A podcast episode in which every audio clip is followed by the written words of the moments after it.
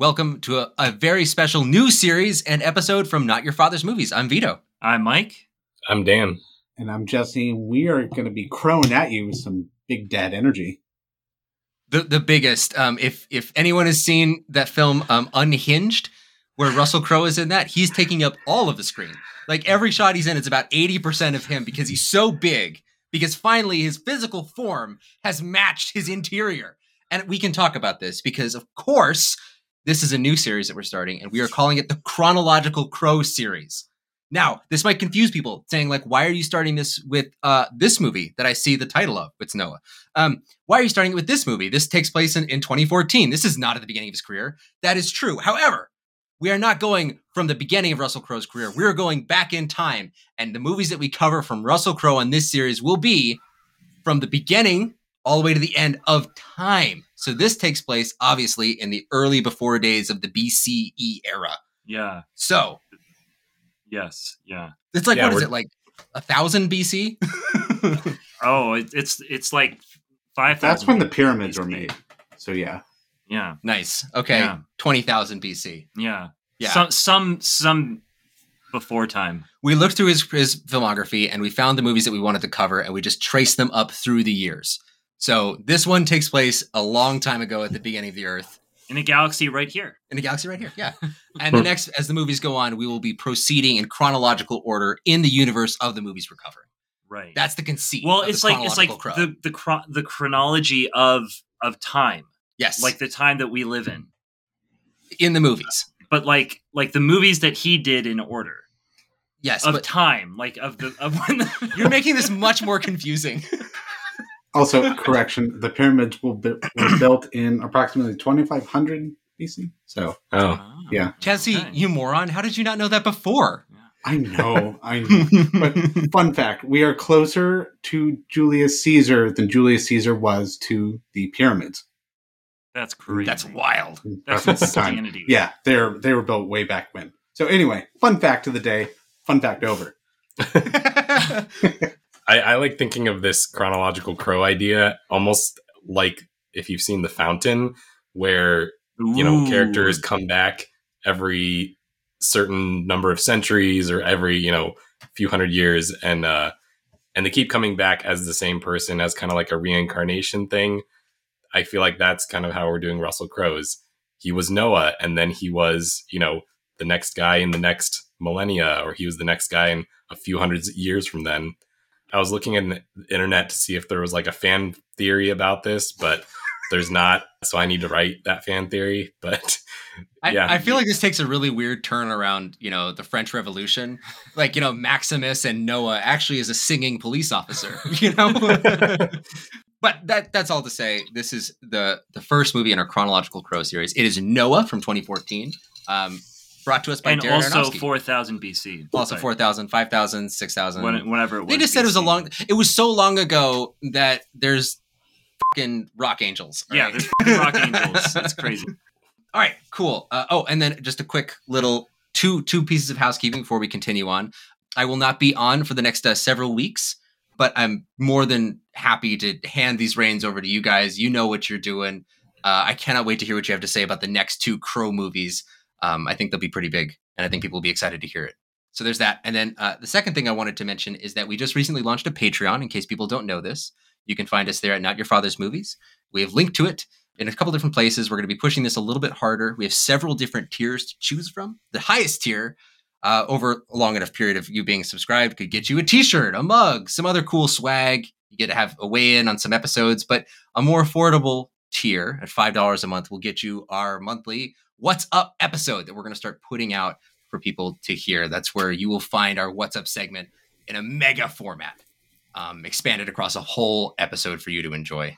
And if you pledge at the top two tiers, you get a shout out. So, Sir Woods, thanks for supporting us. yes. yes. we made a whole tier for you.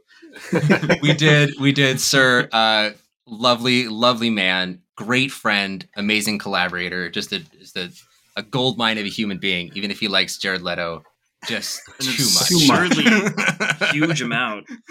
uh, but of course shouting him out here You can also find stuff that he's done at the My Movie Fix podcast. Uh, we've collaborated with him plenty of times. You can find him there, um, or you can find him over at Sir's Furniture, S I R R apostrophe S Furniture. You'll be hearing more about that uh, in a little ad.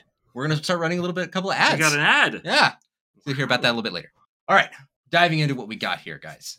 Noah from 2014, uh, written and directed uh, by Darren Aronofsky with co-writer Ari Handel. Do you have anything that you want to tell us about Ari Handel? Mike? Yeah, yeah. He um he was actually Darren Aronofsky's roommate at Harvard, I believe, and he's also a neuroscientist, which is just wild. Um, he Which uh, one's the he- hobby? Is the Yeah, hobby? yeah, right. well, I mean, he co-wrote the uh, the Fountain as well, and has produced most of uh, of Darren Aronofsky's movies, um, along with Darren. right. Um, Who's a real like creative force of him of his own. He's always a Yeah. writer. He's always a director. He's always a producer. yeah, He's- but he's- so they- they're buddies and they work together quite a bit, um, which is really cool. Yeah. I feel like every a a lot of these um, from this kind of school of, of indie filmmakers who rose to prominence and have become respected art house filmmakers, right? I'm thinking um, of like Robert Eggers. I'm thinking even of Christopher Nolan, who started out in a very artistic space. Um, they always had a, a close collaborator that they worked with. Sometimes many. I mean, we talked about this when we did Scorsese's Gangsters. Like Scorsese's got Yeah. got his crew, Yeah, and he just rolls with his crew. Um, seems to be the the good way to make things. they're just usually not neuroscientists. This is true. Yeah. like that's that's just wild. But if actually, if but you it makes think- sense. if you look over at the the Blank Check podcast, recently did a a, a deep dive on Sam Raimi and Sam Raimi's really? brother. He has two brothers, Ted and Ivan, and Ted is a doctor. Um, Ted is also like a co-writer on a lot of his stuff, and is usually an actor who gets layered under lots and lots of makeup. So in Evil Dead Two, he's the evil old woman witch who's in the basement. That's awesome. Uh, yeah, sometimes doctors they just want to play. Yeah, I guess so. They're just like us. Oh, docs just want to have fun. It, it also makes me realize if I want one of my kids to get into movies, I just need to name them Ari because Ari Handel and Ari Aster are the only two people I've ever heard with that first name, and they're both amazing with movies. so yeah, absolutely. I have messed up already with two kids. I had two shots. but then to our main event. This is Russell Crowe.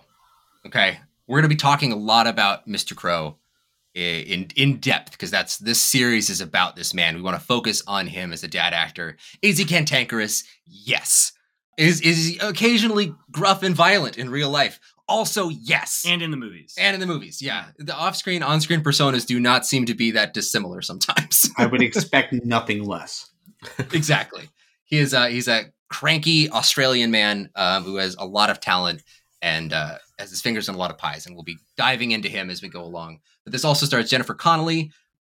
I mean, everyone I think knows Jennifer Connelly, and if you don't, uh, you might remember. I I remember the first time I saw her was in Ang Lee's Hulk movie from Oh, way back wow. 2003. Mhm. Yeah, Hmm. that was like the first time, and uh, I, I was in love. and this is her second time playing Russell Crowe's wife. Actually, Oh, was she first was in A Beautiful Mind. oh, that's Yeah, right. Yeah, Mhm. which Yeah. she won an Oscar for, right? He did. He Yeah. did. Weird. Weird that that's the one. But okay. Hmm. Uh, we also have uh, Ray Winstone here as Kubla Khan, um, who has been on previously. Tubal Cain. Tubal Cain. Kubla Khan. I'm thinking more Wrong about century. that. Oh, wow. Star Trek. Sorry, Tubal Cain. Uh, yeah. Uh, who, if you remember, was on The Departed. Yep. Frenchie, right? Jack Nicholson's right hand man. Mhm. Um, has he been in another episode we've done? no, but the fact that he's in two means that he's been on this podcast more than Russell Crowe. Which is kind of surprising, Yeah. right? Well, yeah, we were saving a whole series for Crow, and here we are, crowing about Crow. Crowing about Crow. yeah, are you going to do a Ray Winstone series? I doubt it. Is he's Got me he's in the thinking Sop- about it now. he's uh he's the main guy in The Sopranos, right? That's is- James is- Gandolfini. Oh, okay. I for Um, some reason I, I I saw his face in no, uh, he's just like a heavy. He's a big. He's a big dude. He's a he- but and he plays the heavy. except in Beowulf. Remember? I have where not he seen Beowulf. where he was the the mocap and the voice for Beowulf, which is really surprising. It's very odd. Um, we also got uh, here joined again by the lovely Sir Anthony Hopkins. We've discussed before. Uh, always a pleasure to see him, and it looks like he's having just the time of his life here. Yeah, playing Um, Methuselah. yeah, the oldest man ever. Yep. uh, we also have Logan Lerman, Hmm. um, who I, I I said to my wife, I was like, is there is there more is there a more typecast actor for being like a baby in things than Logan Lerman? He's also appeared in 310 to Yuma where he plays the exact right. same character. Mhm. He's just an angry baby. What what is it with this guy?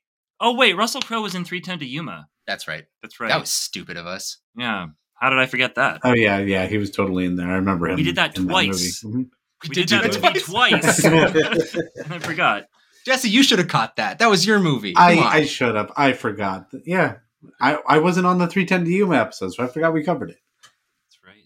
Yeah, it was weird that we did that. Why are we doing this? Time is a flat circle. Um, moving on, we have Emma Watson here also for her first time on this show. Yeah. Um, until we do all the Harry Potters, which Yeah. will come eventually. gonna happen. Yeah, she'll be on eight more times. So, yeah, let's pass over her. Exactly. um, and then, Mike, do you want to read these last two? The guy who plays Shem, who's really a wet blanket, and Nick Nolte, who is one of the Nephilim, as is Mark Margolis, who played Tio Hector Salamanca in Breaking Bad, which is cool. And he has actually been in most of Aronofsky's movies. You see, the reason I didn't recognize the voice of of Hector is because he doesn't talk Yeah. in Breaking Bad. he just rings a bell really Yeah. aggressively. Like, it doesn't sound like Hector. Well, oh, he talks a lot in Better Call Saul. Oh yeah, he does Mm. talk, but he's got a face. It's like his face is what sticks out to me. Yeah, it moves so much, so it's weird to not see his face and just hear the voice because, uh, yeah, I didn't know it was him. Shout out to uh, my wife who was like, "Is that Nick Nolte?"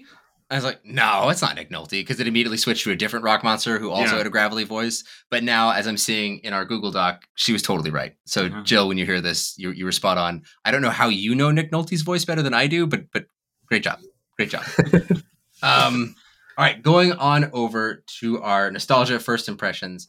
Uh, Dan, how about actually? How about we start with you as someone who so Mike and I are going to kind of share a tandem one with Jesse here, the Yeah. three. How about you tell us about what your first impressions are? so I I just saw this a couple days ago for the first time. I had kind of put off seeing it.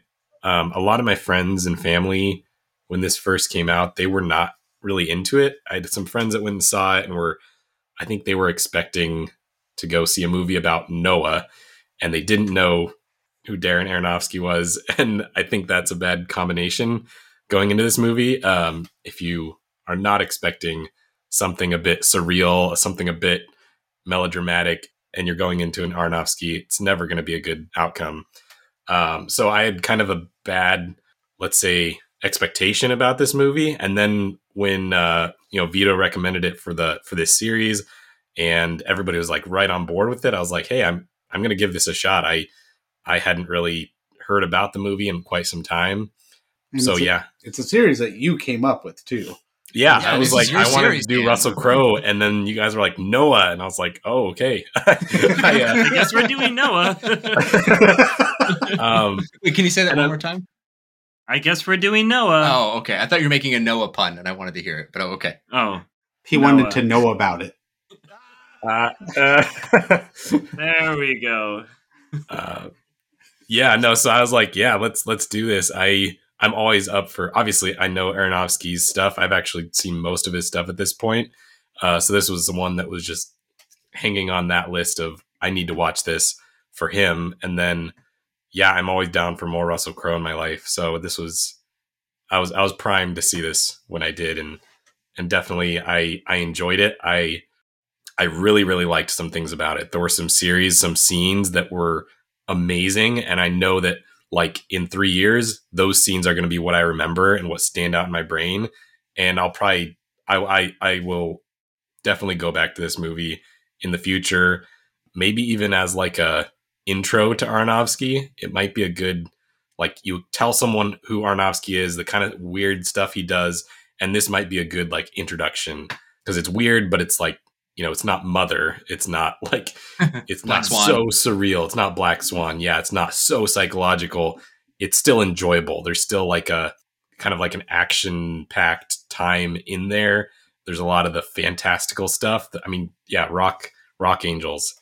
So that's that's kind of how I'm seeing this. Is like it's a really cool Aronofsky intro movie, and uh, yeah, I had a great time with it.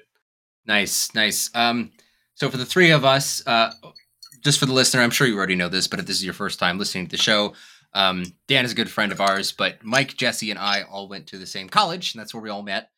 And we went to go see this movie. I, I, I believe, I mean, this was almost ten years ago, Yeah. um, but we went to see it in theaters. I believe all together with several friends of the pod. And um, at the time, I had just started dating my wife, like a month prior, maybe. Probably.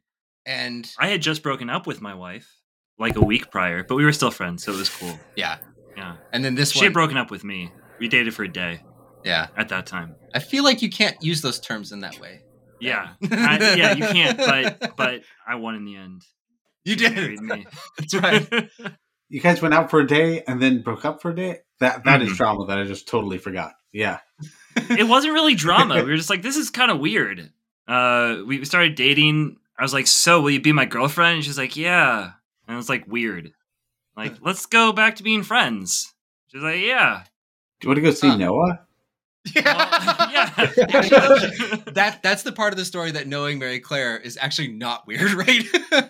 yeah. Uh, but Jesse, you and you and Liz, I mean, past guest and future guest Liz, um, how, how long have you guys been together at this point?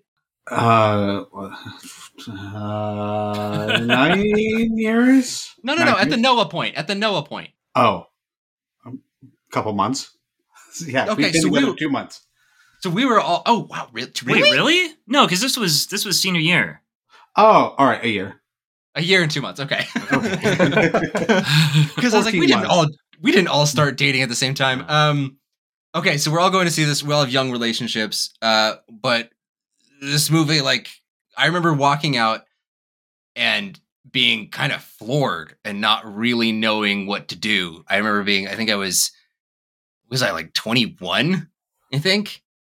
And not having experienced anything like this, or maybe feel like this. Uh, it, this was uh, so early on in dating my wife. I think we'd gone on like four dates together. And There was a sequence in this movie, one of the the the fall of Abel um, by the hand of Cain, and it's when it's when the the hand is going up and you see that the shapes, the shadows of the people change into all the different kinds of people throughout time, Mhm. and that for some reason like broke me, and I remember I remember sobbing in the theater. Um, like ugly crying. I remember my wife turning, you know, just my girlfriend of one month turning and kind of like looking at me, like full on. Are you okay? and I remember just being like, oh, oh my, the pain of humans. uh, I was very sensitive. Um, am very sensitive, and uh, that just it just impressed upon me so much, and I love being able to share that uh, with you guys. And I remember what I chiefly remember about this movie is that sequence, and about kind of coming together with you guys after it and hearing, kind of knowing that this movie was going to be really controversial, and us getting in on kind of the ground floor of it and being like, what do we make of this? yeah. Hmm. Um, Jesse, what was it like for you? I remember really liking it. Like I remember not going in with the so I went in with the proper expectation for this movie. I think, which was knowing this is going to be really weird and kind of out there, and not the story of a guy who's being like oppressed by society for making a giant boat, and then rainbows at the end. Like I knew that's not what it was going to be, but I think that's what most people were expecting. And instead, I, I found this story of this guy, and you know, like I guess I found like some of my, my faith in God in here too, like some of my struggles, right? Like you can't hear God sometimes, but uh, and here's a guy who who's trying to figure out the right thing, the biggest thing in the biggest moment of, of, of human history, which is a, there's an apocalypse happening, the world's ending, and God's not really talking to you, and he's being really unclear. So what do you do? And and he's making the wrong choices. That it seemed pretty clear as the audience, like, no, that's the wrong choice, dude. You, you don't do that. Like making the right choices, sometimes making the wrong choices at others, because he's trying to figure it out on his own. Um, and I, I fell in love with that struggle. Like I, I really relate to Noah in a scary way that that was that was hard to acknowledge at first. Yeah, yeah, and I and I really fell into like this whole like how how different the world is. Like the stars are different, and you know they're rock monsters and these this crazy stuff that you mine for that like blows up and like there's fireworks too. I don't know. Uh, yeah, I really like that, and I, I like the idea that everything's totally different. And yeah, I I fell in love with this version of Noah uh, in the Yeah. theaters, and I I could see why some people would probably have a really hard time going that if you're expecting the the Bible story of Noah and you get this instead. Um, Edge Lord Noah. When you birth that child, be it male or female, I will slay it where it lays. You're like, Wow. That's metal. okay. Yep. Bad way. Yeah. Yeah. Yeah. Yeah. So that's where I landed on the movie. Uh, Mike, how about you? Yeah, um, I mean, similar to both you guys, it was really powerful. I feel like we were sitting up pretty close to the screen. It was a packed showing. Yeah. Tons of people that we knew were there. It was a packed showing in our town, which is weird. I think it's because everyone we knew went to go see it. Fair. Um, it was just like the spectacle of it left me flabbergasted. Um, people, I mean, like the choices that Darren Aronofsky made choices with this movie that are enormous. Um, and some of them are incredible, and some of them are, uh, you know, questionable maybe. But like just the gall of a guy who makes a movie called Noah is amazing. But so I had seen Requiem for a Dream before Oh, seeing okay. this, Okay. I and that's all I had seen. And I was like, the guy who made Requiem for a Dream is making... the one where Jared Leto loses his arm? Yeah, yeah. Um, with Jennifer Connelly, actually. Yeah. And I was like, the guy who made that is making this, and so like people are like, oh, we're gonna go see Noah. I'm like, I don't know if if this is gonna be what you think it is. So I, I was, This is uh, not your father's Noah. yeah, not your father's Noah, not I your Bible's Noah. I don't think you know what that means. Yeah. Yeah. I don't think you, yeah. But so I was prepared for something kind of off the wall. Uh, I wasn't prepared for this though. It it was really cool too because I was writing my senior thesis at the school you went to. We write um, you know a big paper at the end of our senior year, and uh, I had chosen to write mine about Cain and Abel. It's a story that has uh, enraptured me and I'm not familiar with that one. Well, these two brothers, uh, they're, they're they kill each other. Well, one of them kills the other. Oh, Yeah. oh, is that the same one at the beginning of this movie? Yeah, it's oh, actually the okay. same one. Okay, Yeah, cool. I'm on, I'm on board. Yeah. And I, I was writing my my my thesis about this. Uh, I love this story, like many other people, right? Uh, but one of my favorite books is East of Eden, which is had kind of spurred me on to, which kind of it was the first big important book that I had read uh, that took that story of Cain and Abel and brought it out of the Bible and into day to day life. It blew my mind, and it still continues to. I still love the story of Cain and Abel as a you know as a myth and as you know as a story. Uh, and so the way that this movie draws that into the story of Noah uh, is really profound and and really really cool. Um, just the whole approach to to this myth and this this epic story was mind blowing to me. It, it opened up a new door uh, in in what could be done in general. Yeah. Yeah. I feel like the stage was sort of set, at least in, in maybe in terms of the studio's mind, but I definitely think in the popular culture's mind, like we had had um, The Passion of the Christ, which was like the highest grossing R rated movie at the time that this movie came out, um, which was a huge like faith based thing. And it, it attracted a lot of uh, faith based viewers to it. You know, it made tons and tons of money. And there was always kind of that question of like, what's going to kind of do that again?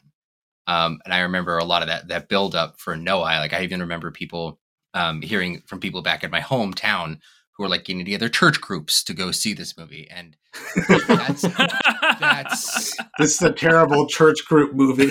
it's terrible because it it like it is about Noah, but it's also about a lot of other things, and it's using this epic story to talk about both the mythical, maybe the imaginative, but definitely about current issues. All while also talking about universal things. Like it's talking about a lot of stuff, and it's doing it in the weirdest way possible. That actually kind of makes sense once you're down for it. That initial confusion of what are we sitting down to see? And I think the movie does a really good job by beginning with that script, right? it's in the beginning there was a thing and like it kind of goes through the creation real quick but then it's like and then there were angels that fell and then Yeah, they you're like, "Wait out." a second. What? yeah i think it's trying to like check it's trying to check you at the door before you see like a minute of actual footage just Yeah. to let you know like you're not going to see what you think you're going to see and then to open with noah's father um, getting killed by the descendants of cain he's a descendant of the house of seth um, with the serpent skin and all that like it's already introducing you into this as a very weird ancient kind of gnostic society and structure and that's how we should be viewing this is not within the lens of christianity or judeo-christian values really. We should be viewing it as the story. Um, and i feel like he's trying to tell a story not necessarily separate from christianity but definitely not in conjunction with it. And i think that's hard. I think it's really hard to do. Can I can I ask what was the general feeling or what was the general reaction at your college? Was Rage. everybody just debate rage?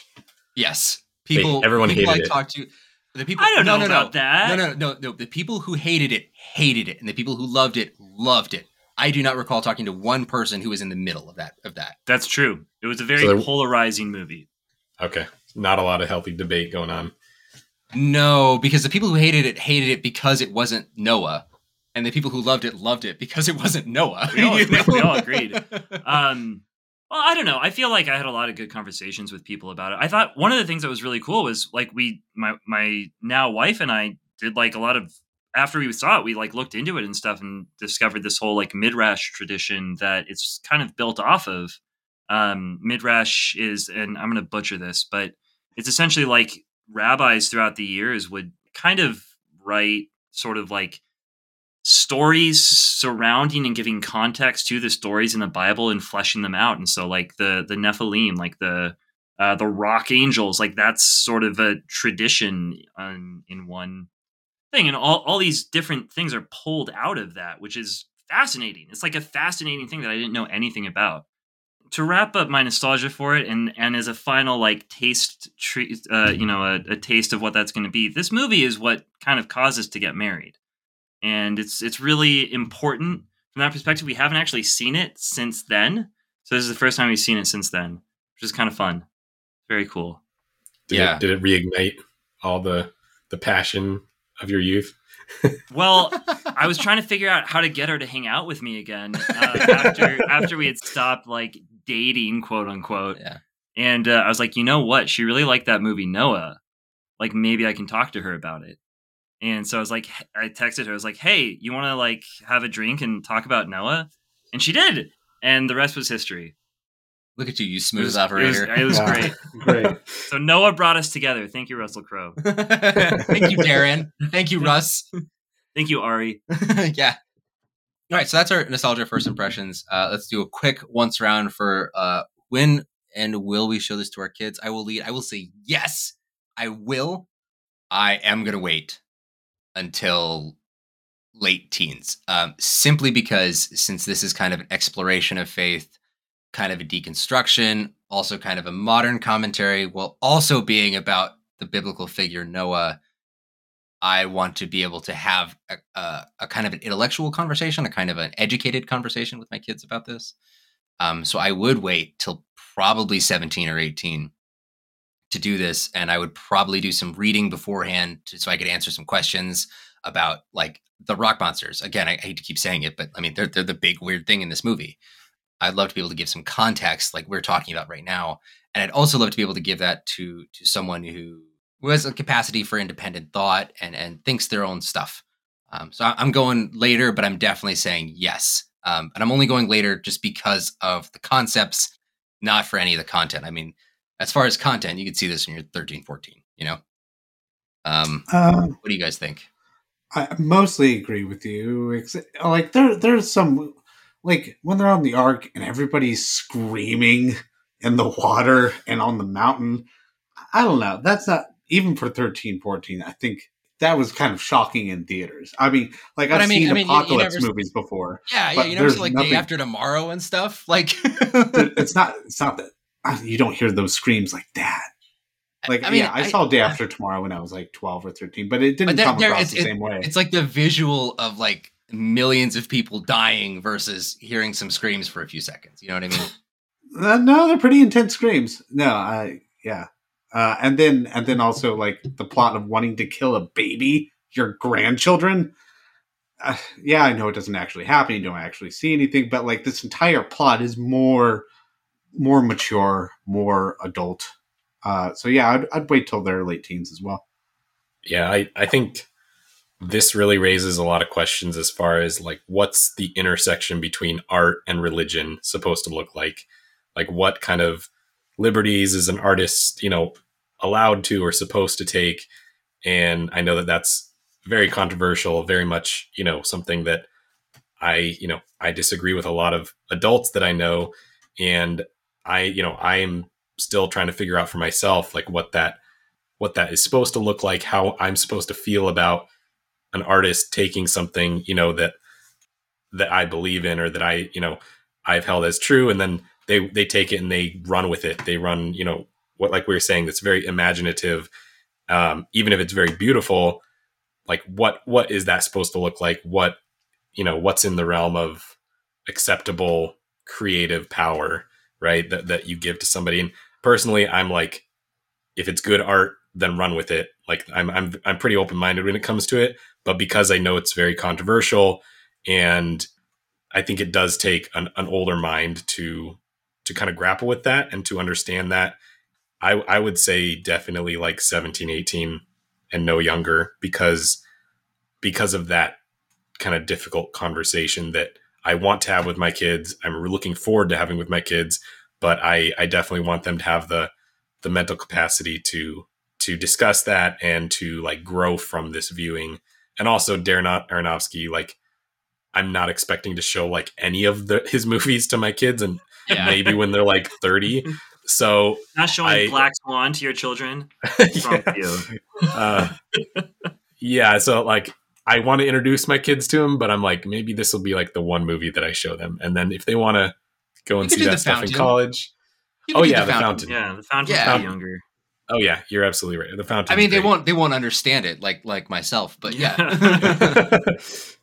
It'll amaze them like it amazes Mhm. me. Um, it's visually amazing too.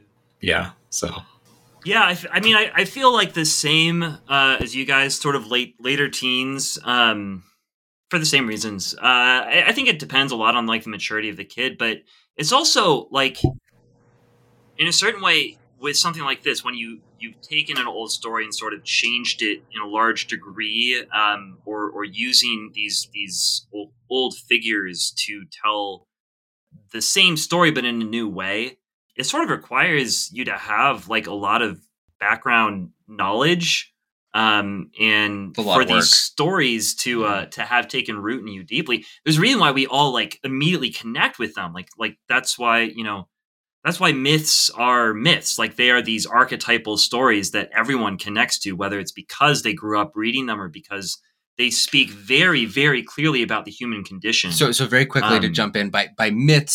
So we're, we're being careful here. We're not saying that all myths are necessarily fabrications. yes yeah yeah um I, i, just- I think that's really important to make clear because sometimes when you say You're right. it's a myth, like you're saying it's not real, but yeah this this is transcending almost like what a story is. Like it's a Yeah. story is written on paper, a myth is inscribed on the stone wall, right?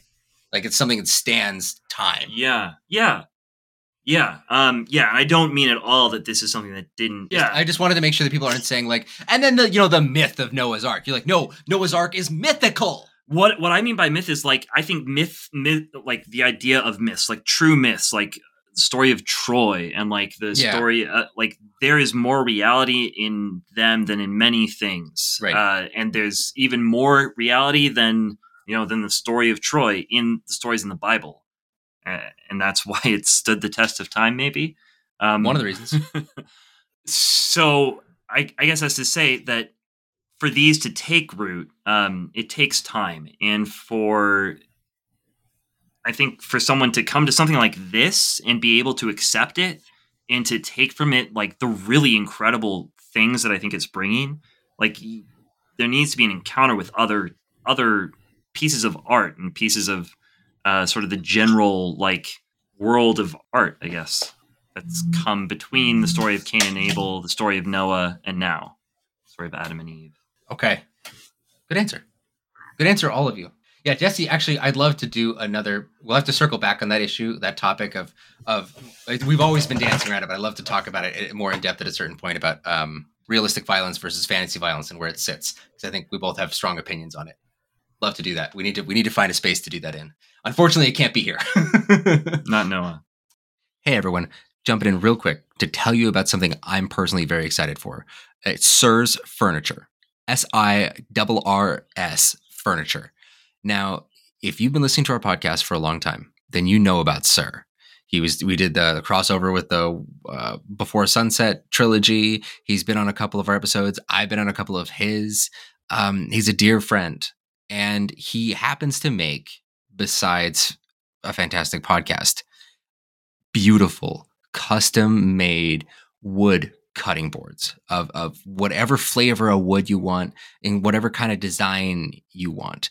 It's it's beautiful custom work. And with summertime coming up, I know that I'm going to be out barbecuing. I'm going to be out going to birthday parties. I'm going to be going to a couple of weddings, and it's sometimes hard to pick, you know, what to give somebody, uh, what to give a friend of mine.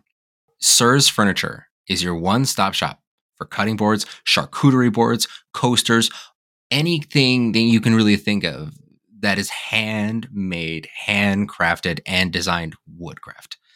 You've been using a small plastic board for years. You know you have. Or, you know, take a look in your kitchen at those dried out twigs that you call cutting boards. And go to sirsfurniture.com, S I R R S furniture.com slash NYFM and check out the wide selection of beautiful handcrafted wooden cutting boards that are on display there. Now, listen, let me tell you a little bit ago when Mike welcomed in his third child to the world, um, Jesse and I banded together and we we pitched in on on one of the big Bertha. I think it's called the Martha of the the cutting boards. It was big, it had a nice channel around the side, and we put Mike's last name right in the middle. And this board was gorgeous. I was upset that I didn't have Mike's last name so that I couldn't just keep it for myself. It was the single most beautiful cutting board I've ever seen. So that whether you love to cook, barbecue, or just need that perfect gift, Sir has what you need. So for 10% off, use our link, Sir's Furniture. That's S I R R S furniture.com slash NYFM. That'll tell him that we sent you. Okay, let's get into some of our favorite scenes. This is this is my favorite scene from this movie, and it it it almost always has been. It's either between this and uh I think it's uh Dan, your favorite scene. This this one, it, Tubal Cain is walking out. Um, the rain has just started, and he is kind of railing against what he sees as like the grand injustice of of his circumstance. He's like, you know, we're we're I'm a man. You made me too. What makes him so special? He's like the house of Seth. I'm a Cain. Like I, I, I give life. I take it away. I'm just like you. I'm just like him. Why is he special and I'm not special? And I, I love that. I thought it was so profound and and yet very simple. Uh, this idea to explore, uh, you know, what's supposed to be, you know, who is fundamentally the antagonist of the movie, but he made me care so much about him in the two minute scene. You know, a two minute scene. I was like, I don't know. I'm kind of on Cain's side. Like, yeah, it's not fair. Why does he have to die? Everyone has to die just because oh you're not the chosen one. Like, what did he have to do to be the chosen one? Like, what was where was the manual? Where was the thing? Where were the set of rules he had to follow to get in the good graces of the man upstairs? And why wasn't he given those? You know, um, I love this scene because it, it, it starts that, and then you know when you read the the biblical story of Noah, you don't get the other side. You just get they're all making fun of Noah because what a daffy old dude building a boat in the middle of nowhere. Like like isn't isn't he stupid and silly? And then when you hear the Earth is wiped out, you're like, well, yeah, they didn't believe Noah. Like that was stupid, and then they didn't believe him. It's like, no, this is a crazy thing to do. And and like in the Like, context, you're right of- to laugh. yeah, even in the of the context of the movie, where you have rock angels that are building the boat, it's still ridiculous. It's such a big boat. it's so, and then all the animals are coming in, like the, the confusion in everyone's face is like, all right, look, It's got to be real because things are really strange. We're just going to take it then. He won't let us on. We asked him to let us on. We asked him to say, hey, could, could we not die? And he said, no, this is happening because of you. You are all going to die for your sins, and I'm going to I'm going to save these animals. So there you go. Uh, I, anyway, I just think the scene is really powerful. Um, it touched me on a really personal level when I saw it the first time, even when I continue to see it. Um, yeah, what did what did you guys think of this scene?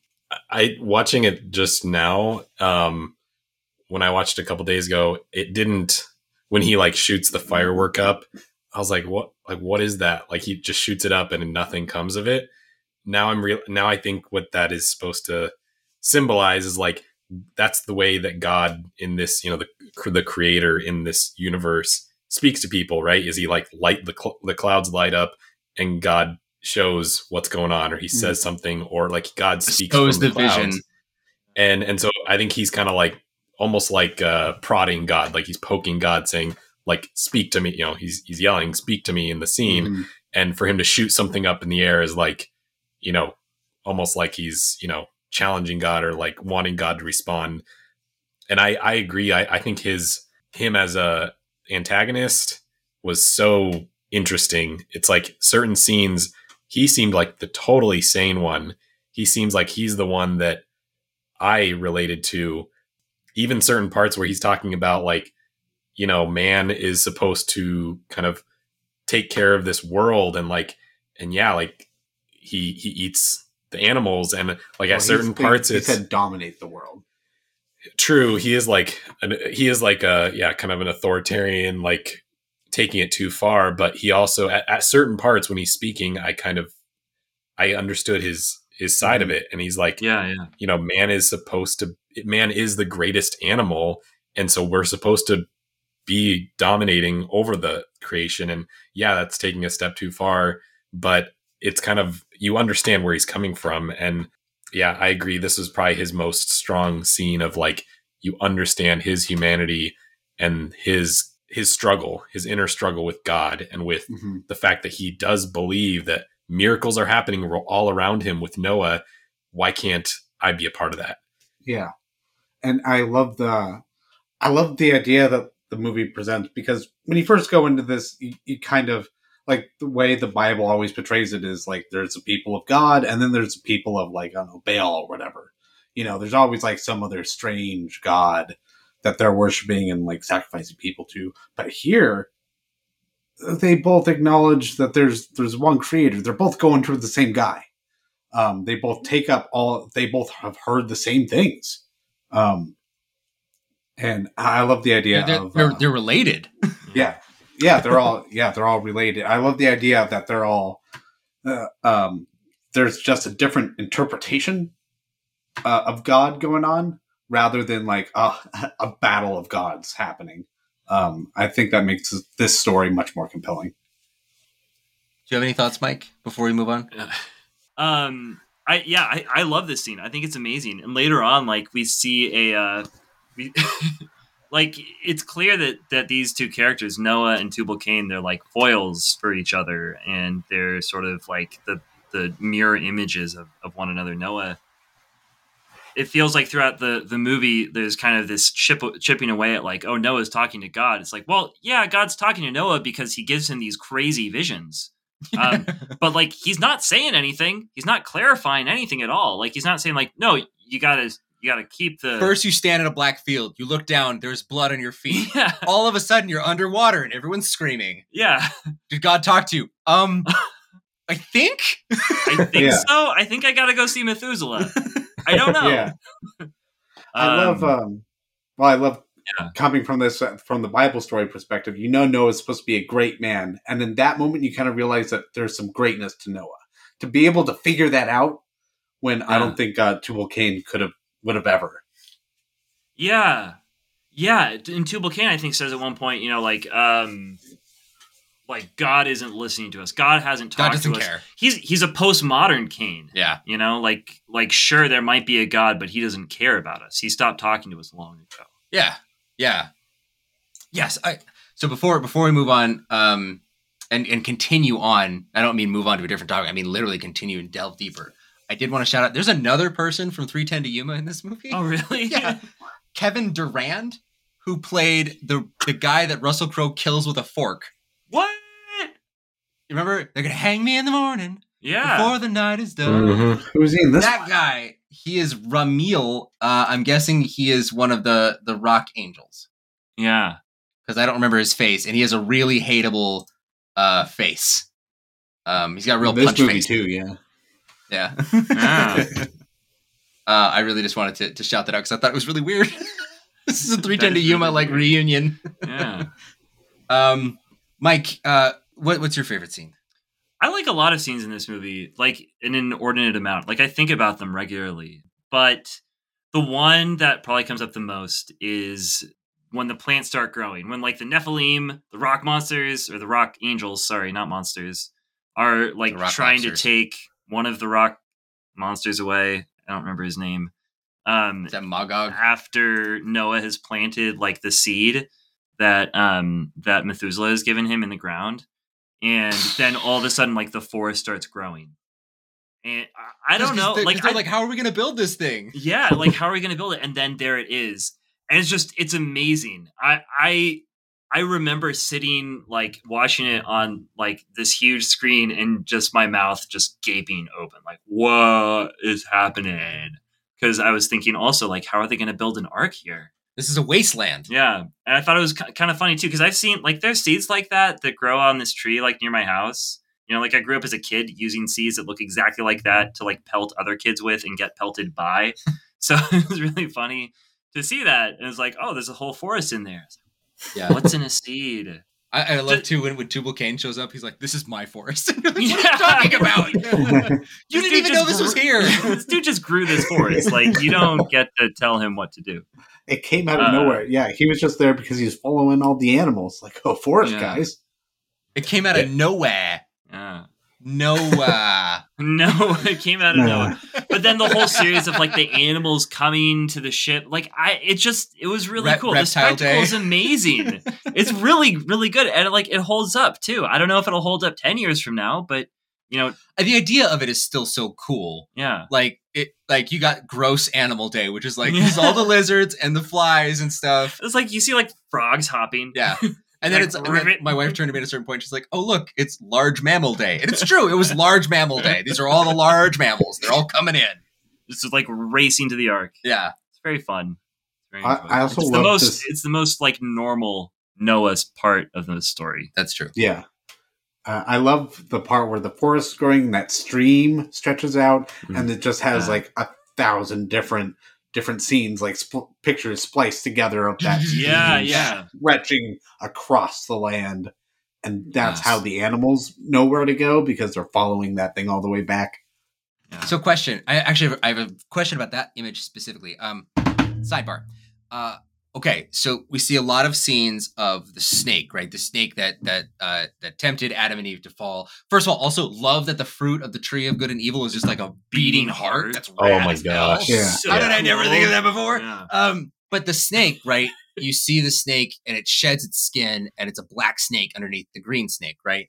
And we see the image of the snake often in this movie, like four or five times.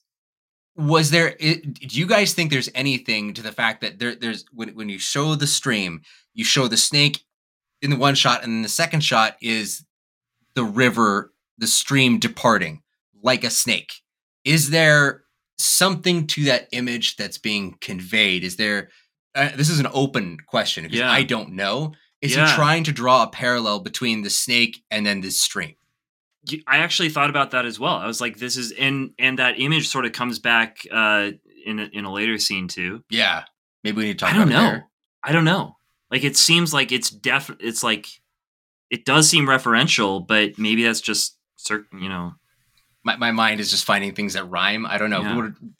I so I um I went down a rabbit hole earlier today where um, I found out that before this movie was completely greenlit, uh, Aronofsky and um, and Ari had a friend of theirs who's a Canadian artist write a graphic novel from the screenplay, and it I read the entire graphic novel earlier today. It um, is Oh. really really good. It's pretty short, but it covers the entire movie. It's the entire screenplay. Um, there are different. You, there are you- you need to send that over later.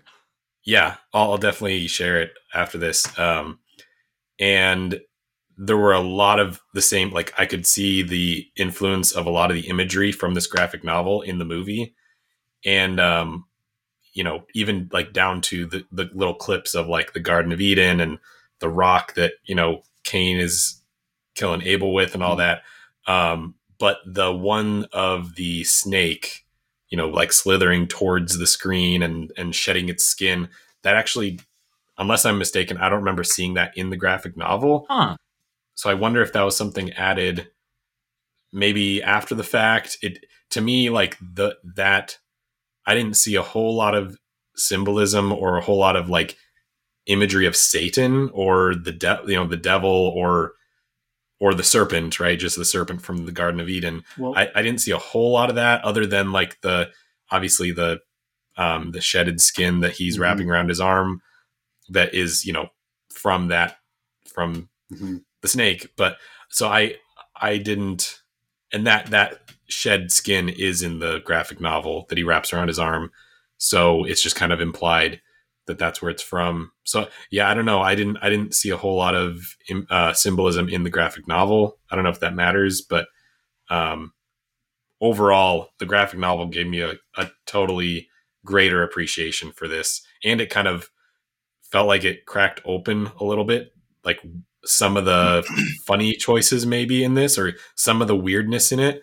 It made a little more sense. Like, yeah, that's because the graphic novel is a graphic novel, and it's doing it kind of comic booky, and that's why this mm-hmm. scene in the movie is a little comic booky or a little like it feels kind of like an adventure movie for certain scenes and it, it kind of made sense for coming from that that graphic novel That's cool. I didn't know that. That snakeskin choice is really cool. Like that's such a cool thought. Like I would never have thought of that. Right? Like of course That- it's a that con- snake. It sheds con- skin. That confuses it again, though. it is confusing. because Yeah, it seems to be imbued with some sort of magic power. it and like, glows. like why is this a good sign for the sons of Seth? Why, why are the sons of Seth passing down the lineage using the serpent's skin, and then it wasn't passed down to Russell Crowe? So what does that mean? Yeah, it skipped him.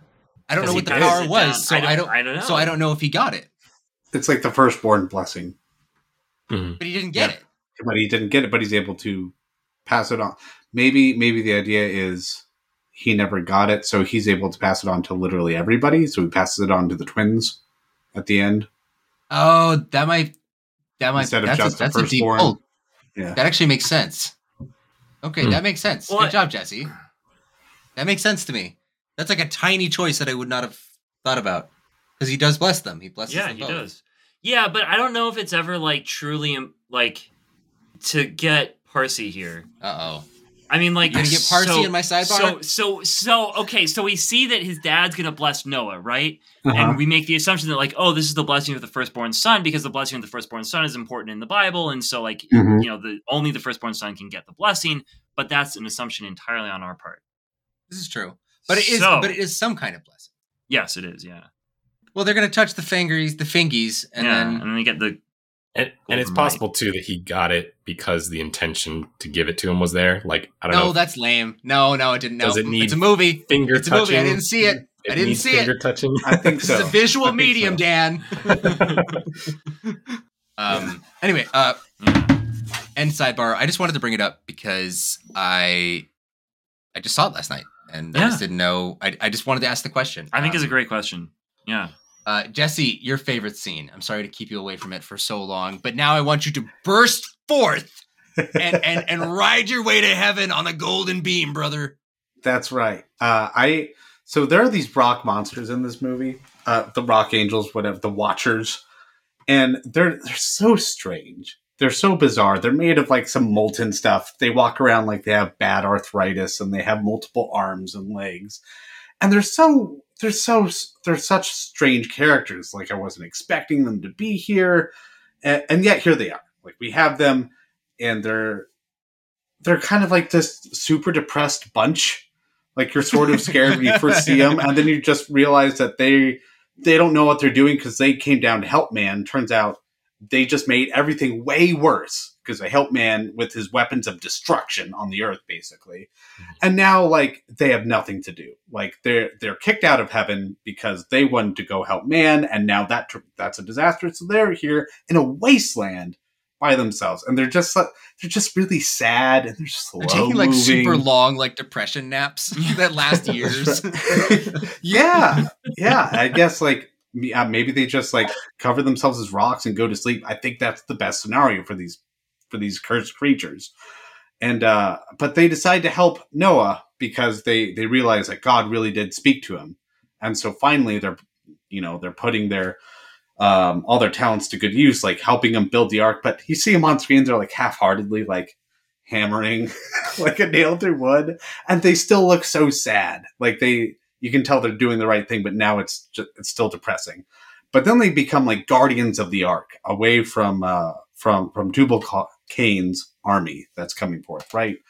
And uh finally at the end when the when it starts raining and the ark is about to be lifted up uh, on a flood they are there with like chains between them and you can't get they, they've made like a giant barrier and they're kind of like you know swiping people away again really kind of Pretty slow. awesome.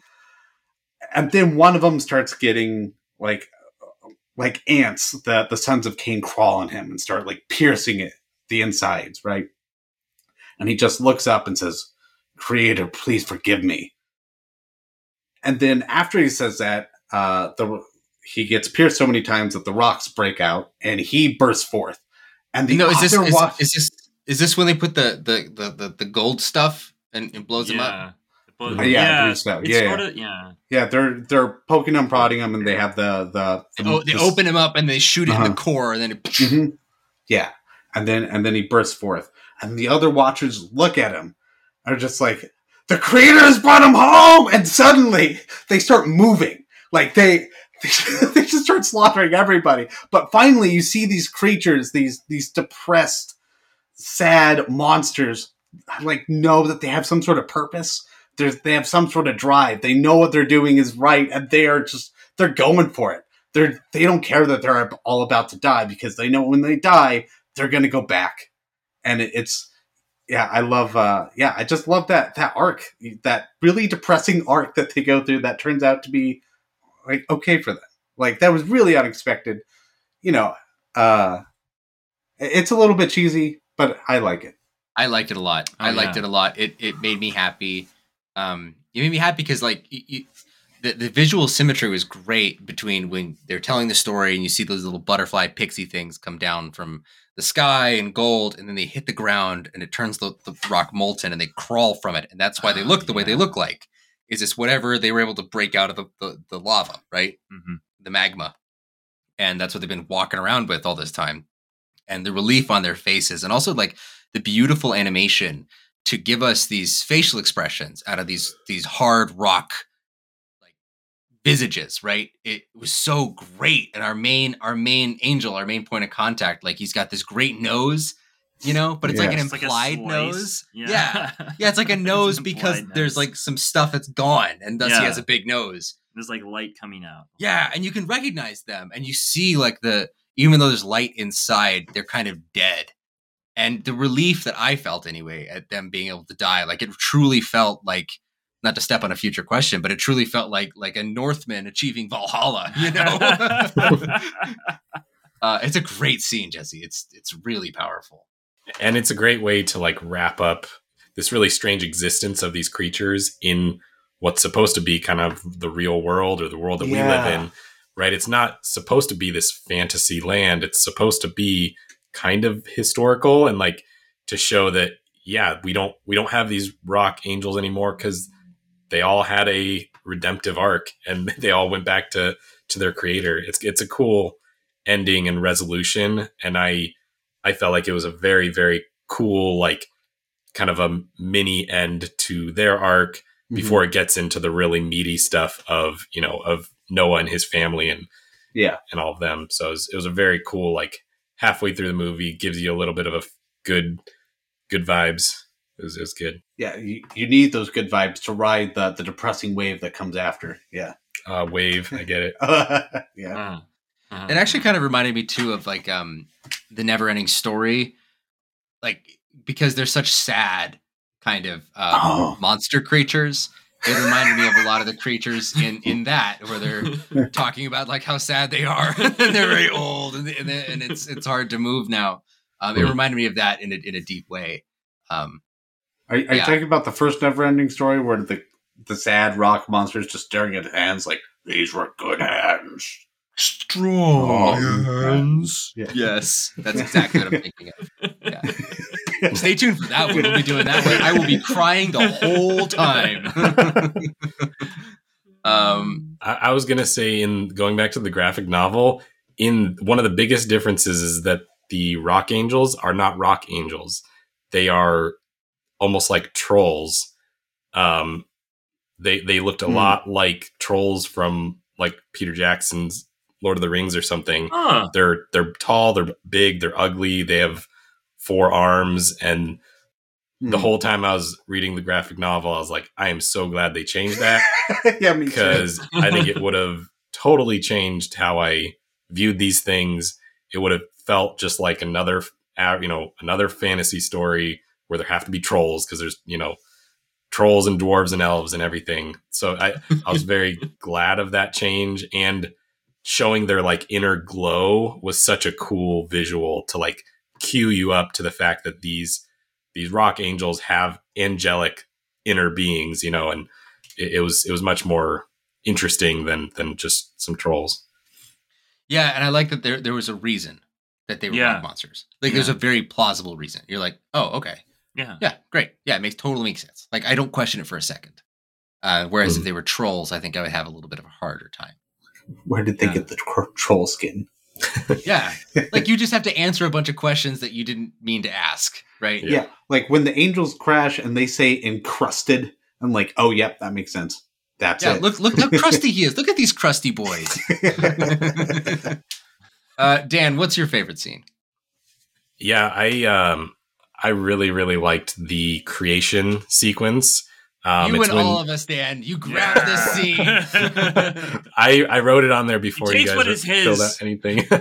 um, no, it's when Noah is they're on the they're on the ship, and I think Noah has just told told his daughter-in-law that he is going to kill her babies or her or her baby. It- you know, if it's a man, it'll be the last. You know, it'll replace uh, Japheth or whatever as the last man. If it's a um, you know, if it's if it's a girl, I'm gonna kill it basically. And it's like right after that, he goes off and they they're all sitting around. It looks like a campfire, and he tells them the story of creation.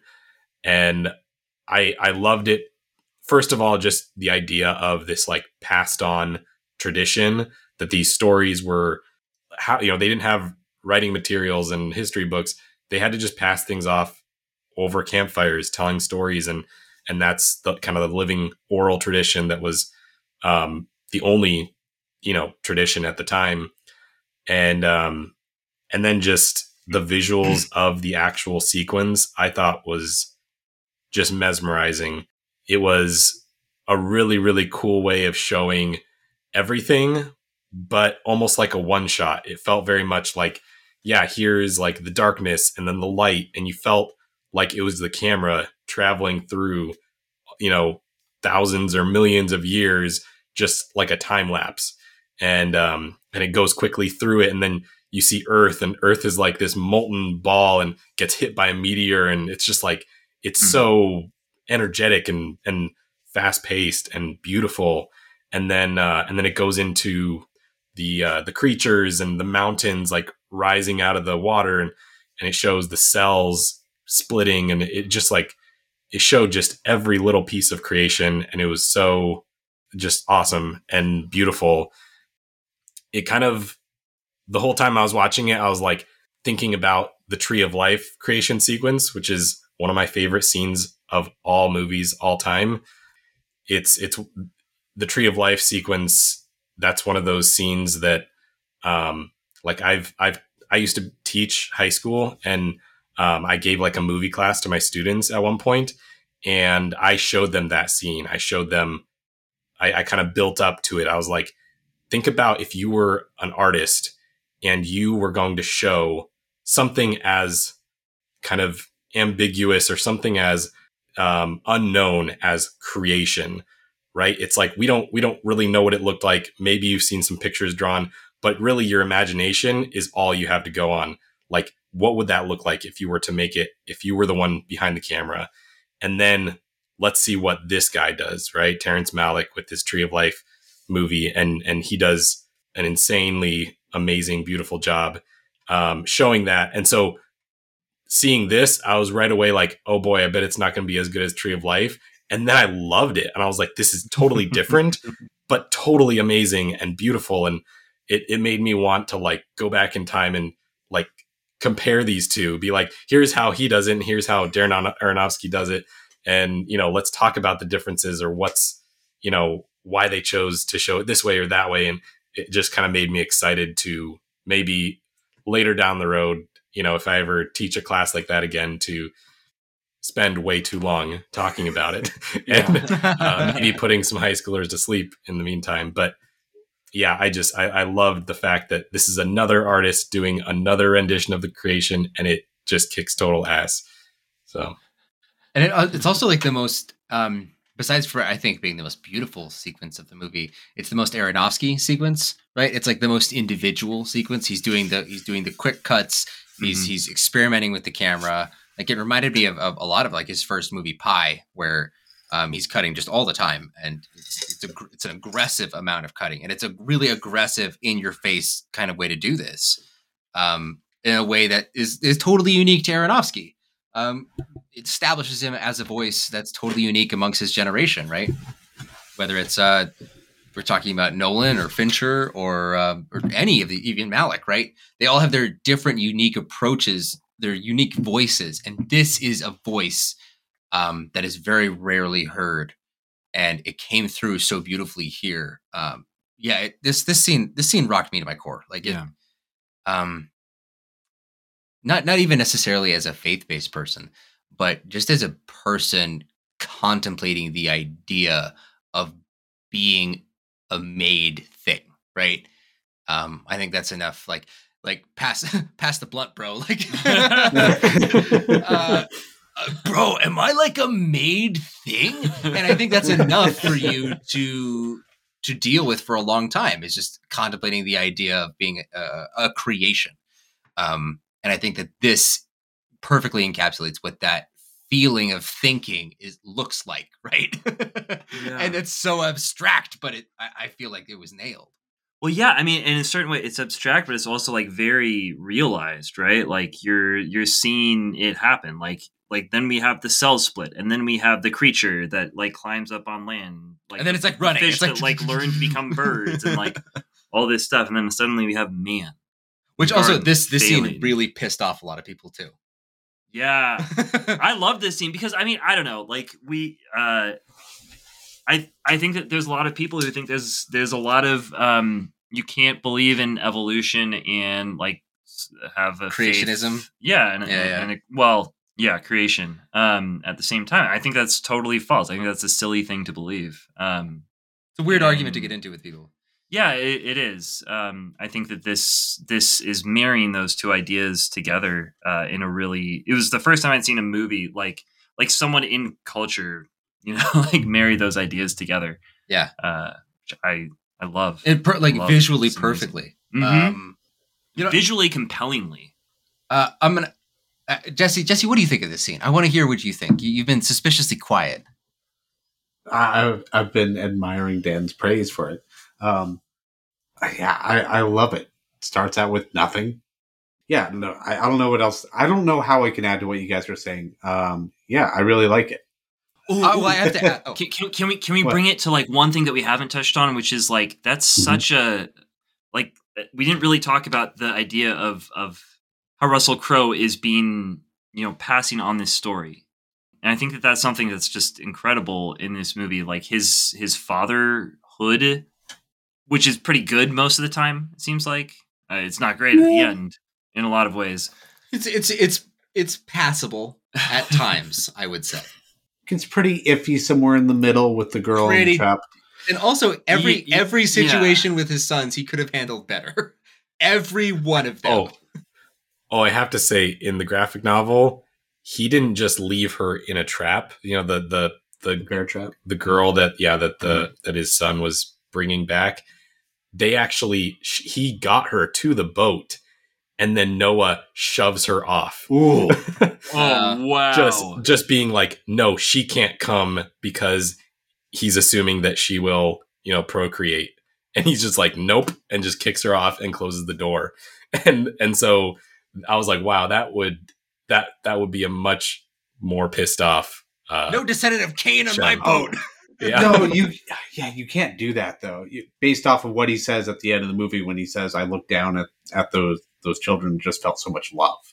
Yeah. Um like you can't do that and kick a, a girl off of a boat. Right. Like those te- those seem mutually exclusive to me. I agree. yeah. So, but Yeah. anyway, so so I, I disagree that he's that he's a very good dad. I think he's fine. I mean, I think that we kind of see, uh, yeah. I think like up until the point where he ha- he starts doing this crazy thing, like he's a pretty good dad. Like Yeah, he's those- taking those, care like, of his 10 minutes, family yeah. in, in in cool ways and teaching like his kid. For ten minutes like, of a like few these years. are these are the accepted like like uh signs of good fatherhood like you teach your kids how to get food from uh from like i don't know moss i don't know what they're eating he was telling him like, don't pick, don't pick the plants. yeah it's got don't a pick the flower. plants. Yeah, you yeah, teach your kids about how to take care of the earth Right. like to to treat animals well like he burns the sacrifice and then like god's like hey go do this thing and he becomes kind of like crazily obsessed with it Right. um, or or tries to interpret what God's saying and thinks that it's maybe more than God is saying, or maybe Right. not. But he doesn't know. We, we don't know.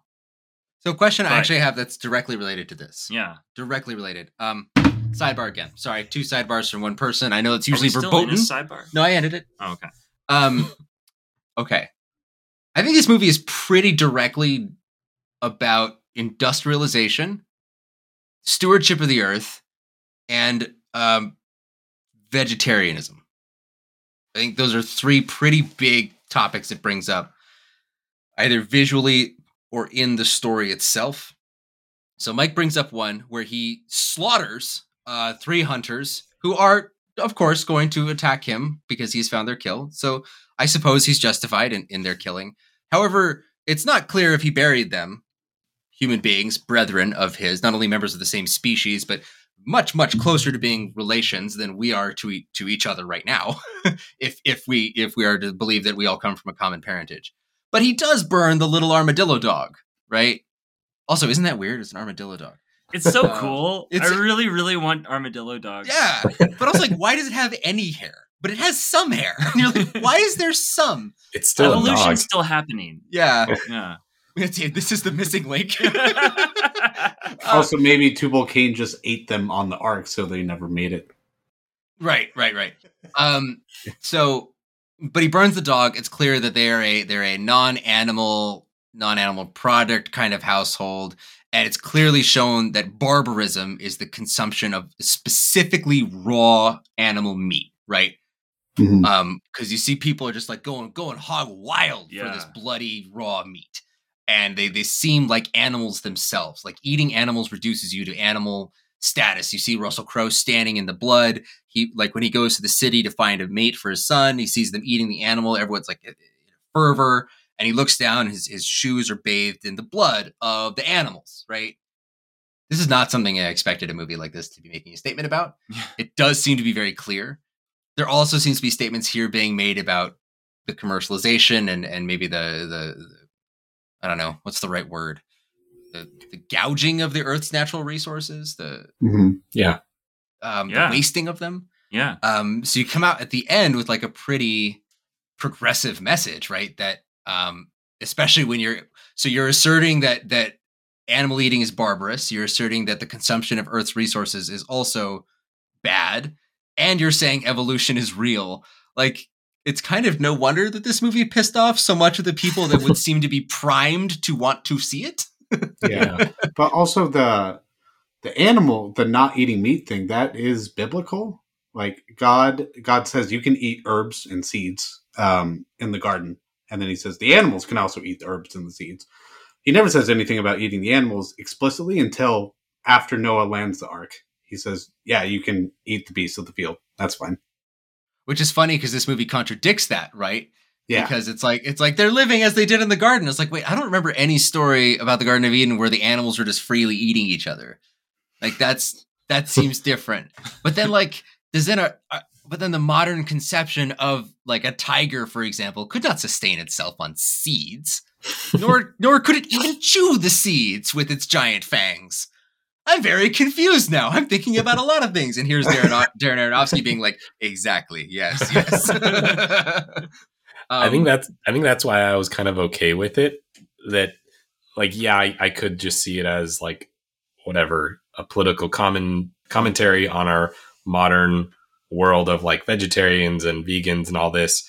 Um, but I just saw it as more like the violence that it took, like killing another thing. We all agree. I think uh, like pretty much every human being would agree that like you should like take care of the earth Mhm. right? Like that's not a controversial statement, right? What I mean, that un- looks unless like. unless you're unless you're a major corporation, in which case, like, you need to be quiet. yeah, I mean, there are okay, there are crazies out there, but like your average They control society, listening- Dan. they control society. and if you're live, and if you're one of those people listening to the podcast, we'll accept your donation, but nothing else. But my point being that like we all agree, like okay, being a good steward of the earth, yeah, we like we all agree that is like is you know cruelty to animals. None of us are on board with that. Like even if I eat burgers, you know, I'm not a I'm not a vegetarian. Like we we I think there's a message here that, that everyone can take away and go, yeah, I agree with that. Even if I don't agree with you know that you can't kill animals. I think a lot of people. I, obviously, there's a lot of people eating burgers out there. You can take the message as a nuanced thing that is existing in a different kind of like alternate dimension, or you know, it is it is taking place in a totally different historical context, and the symbolism of it, the message. I think you. Can, I think everybody can get behind, right? Like man should not be acting like animals and just killing out of cruelty. And I know I keep bringing up the graphic novel. In that one, they're killing the armadillo dog to get. It has like a tusk, Mm. and they're trying to get that that ivory. And Noah's big Noah says he's like they're not even killing it to eat it. They're killing it just for the the bone of it. And bone is fr- is like fingernails and hair. It's dead stuff. So they're killing this for dead stuff. And um Hmm. and that was kind of interesting that the graphic novel wasn't the graphic novel Noah wasn't so angry at the killing itself. It was more like the unnecessary killing. Um, I know that that's obviously like, we can't be. I'll stop talking about the graphic novel, but it does kind of interest me because you know the movie. Yeah, it, it, it kind made of a choice. Yeah. it yeah. made a choice exactly, and and it changed it. But I think the the message is still there, and it's I think pretty. Uh, I don't know. I can get behind it.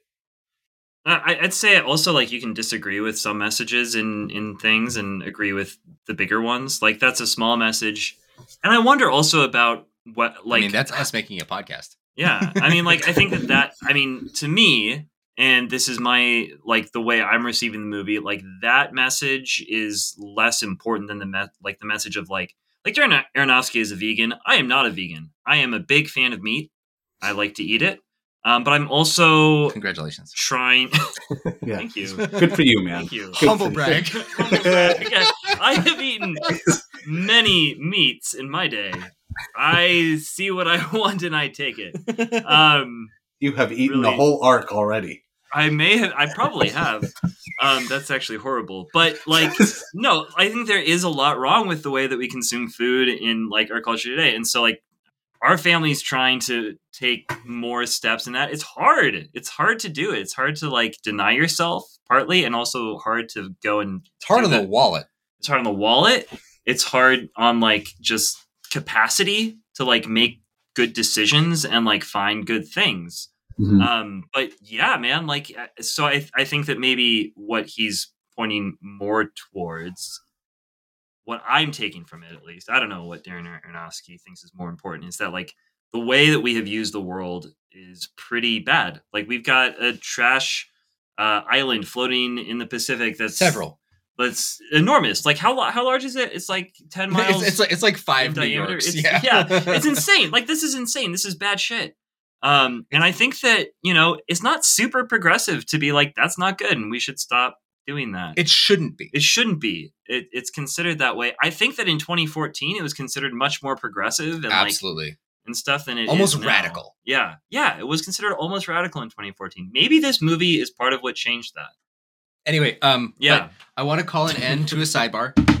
End of sidebar because I think it loops into all of our questions here. We all have we, we each have one question of these four questions. They actually all look pretty similar. Um, all of them are just what, why, what is this? uh, so I think I, I think Jesse, you and me can team up on one. Jesse, what's your question? Sure. Uh, I, yeah. What's the genre of this movie? It, it seems like when it starts out, you think it's going to be. Well, no. Before you even see it, you think it's going to be a faith-based movie, A- and then the that dialogue comes on screen. It's like bah bah bah bah bah bah bah. Like I I don't know what this is anymore. Like as soon as you see that, you're like, this is oddly very very intense and then it becomes a story of like this family kind of running away and then an apocalypse movie with visions happening and and then like a confrontation between the armies and you know it really starts functioning like an apocalypse movie in that way and then that that is an hour in and then it stops and then they're like on the boat and becomes almost like a thriller where everybody's trying to run away from Russell Crowe because he's going to go kill the babies um and a se- mixed with like a serious drama like I, I don't know what is what do you call this movie I have a hard time with this too. Um, well, first of all, drama. Uh, but you know, second of all, it does it does shift gears so much. Like we do start out with like a historical epic, and that goes along for quite a while um, until we do shift down into this chamber piece, right? Where you have essentially like six people. You have Russell Crowe being primary threat, but we also, you know, commiserate with him. We also have a lot of feeling for his family, all of whom are allied against him. And then we ha- also feel something for Ham, who's allied himself with Tubal Cain, who he has snuck onto the boat, right? You have these three factions that are all warring kind of against each other. Um, and the way that that pays off is not necessarily completely satisfying. Uh, but it, it, it is a really weird way to structure your movie to essentially have everyone kind of thinking like, well, movie's over when uh, the flood happens, and then be like, oh no, you have 45 minutes left. Yeah, yeah, like a full 45 minutes left. I don't know what to call this because I've never seen someone do that. I've never seen someone build momentum for half of a movie and then just shut it down for the other half and then try and go in another direction. I yeah, never. yeah, it becomes like a psychological thriller. Yeah. But even like throughout the whole uh, biblical epic, like it's it's not like Ben Hur or or any of those. no, it actually is more like Lord of the Rings. It is. It is. But even there, Mhm, like yeah. it's it's so much smaller in scope in a way. But you got Rock It's Angels so sweeping empty. back and yeah, forth. no, no, like- no, no, for for sure. But like like the like Lord of the Rings is populated by so many creatures. This has like two. There's like a couple of things There's on like six of them. Like, like it's more like the Fellowship of the Ring. but the like first movie. the way the way it's even like framed and stuff like we are in big spaces Yeah. until the trees come up and then like suddenly we shut down into even closer quarters in a way and then we get into the ark and we're like in as close quarters as you as you can but dur- but during the final fight sequence, they they do when they we see the trees. There's a time jump, right? We Yeah. see Russell Crowe, and they've they have made a large clearing, a fantastically large clearing because the ark is so big. Yeah. like they are keeping the scale going. yeah they are they are So in answer I- to your question, Jesse, I don't know if there is an answer. Is there an answer? I almost think if it wasn't called Noah and it wasn't a story that we were all familiar with, what would we call it? Probably like an apocalyptic sci-fi or apocalyptic Fantasy? futuristic fantasy. Yeah, like It would just be fantasy, right? if it wasn't supposed yeah to be so.